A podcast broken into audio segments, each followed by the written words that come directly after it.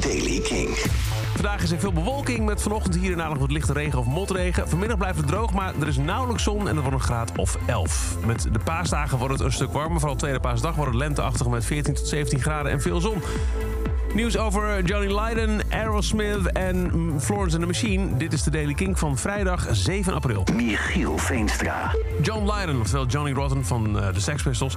heeft laten weten dat zijn vrouw Nora Forster is overleden. Ze waren al 44 jaar getrouwd en sinds 2018 leed Nora aan Alzheimer. De laatste jaren is John gestopt met muziek om voor zijn vrouw te zorgen. Nora kwam uit München en was een, uh, een erfgename van een Duitse uitgever. In haar jonge jaren werkte ze als muziekpromotor voor artiesten zoals Jimi Hendrix en Yes. En ze kreeg ook nog een dochter met de Duitse zanger Frank Forster.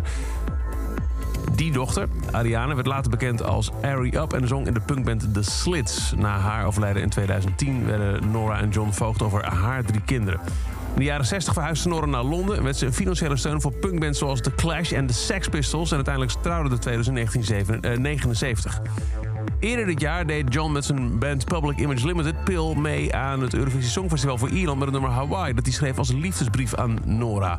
John droeg het nummer aan haar op. Uh, en eigenlijk aan iedereen die moeilijke tijden doormaakt, omdat de persoon om wie ze het meeschreven uh, zo onder kan lijden. En als een boodschap van hoop dat liefde uiteindelijk alles overwint.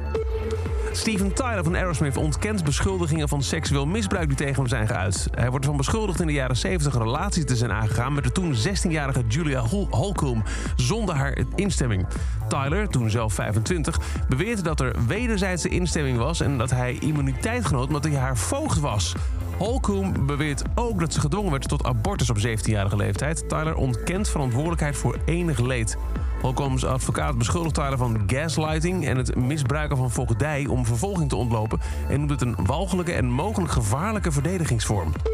En dan Florence and the Machine, die teaste laatst al iets over nieuwe muziek. En nu is er weer een kort filmpje op haar social media verschenen vol stukjes uit horrorfilms lijkt het. Met de tekst erbij, A new song is coming to the Dance Fever universe. En een emotie van een rode bloeddruppel. Ja, Dance Fever is het album dat vorig jaar uitkwam, maar er komt dus kennelijk een nieuw liedje uit uit dat universum. Hoe, wat, wanneer, waarom, dat weten we niet, maar dit zit er onder het filmpje.